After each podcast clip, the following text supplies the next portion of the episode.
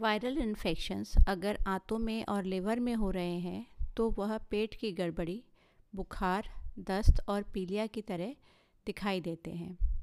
ये सारे इन्फेक्शन जैसे कि अपर रेस्पिरेटरी ट्रैक्ट इन्फेक्शन होते हैं, उसी तरह सेल्फ लिमिटिंग होते हैं, यानी कि तीन, चार, पाँच दिनों का समय लेकर अपने आप ही ठीक हो जाते हैं। बस इस दौरान खाने पीने का विशेष ध्यान रखना होता है, जैसे कि खाने में लिक्विड डाइट ज़्यादा लेने चाहिए अगर वॉमिटिंग की परेशानी आ रही है तो थोड़ी थोड़ी मात्रा में भोजन लिया जाना चाहिए। मिर्ची मसाले का परहेज़ रखना चाहिए, ज़्यादा चिकने खाने का परहेज़ रखना चाहिए। अगर पीलिया की शिकायत आ रही है तो खाने में चिकनाई का विशेष रूप से परहेज़ का ध्यान रखना चाहिए।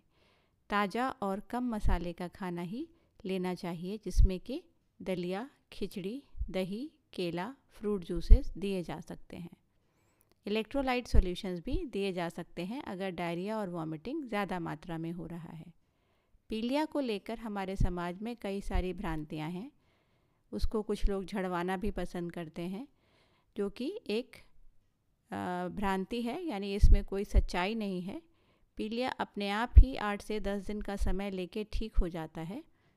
और इसके लिए सिर्फ़ खान पान में परहेज़ और विश्राम की विशेष ज़रूरत होती है, माने कि मरीज़ को आराम करना चाहिए और खाने पीने का एक्स्ट्रा ध्यान रखना चाहिए।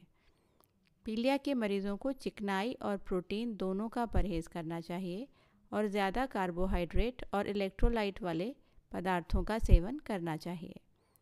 अगर पीलिया ज़्यादा बढ़ता है तो कभी कभार हॉस्पिटलाइजेशन की ज़रूरत पड़ सकती है पर 100 में से अट्ठानवे परसेंट केसेज़ में ज़्यादातर पीलिया अपने आप ही ठीक हो जाता है।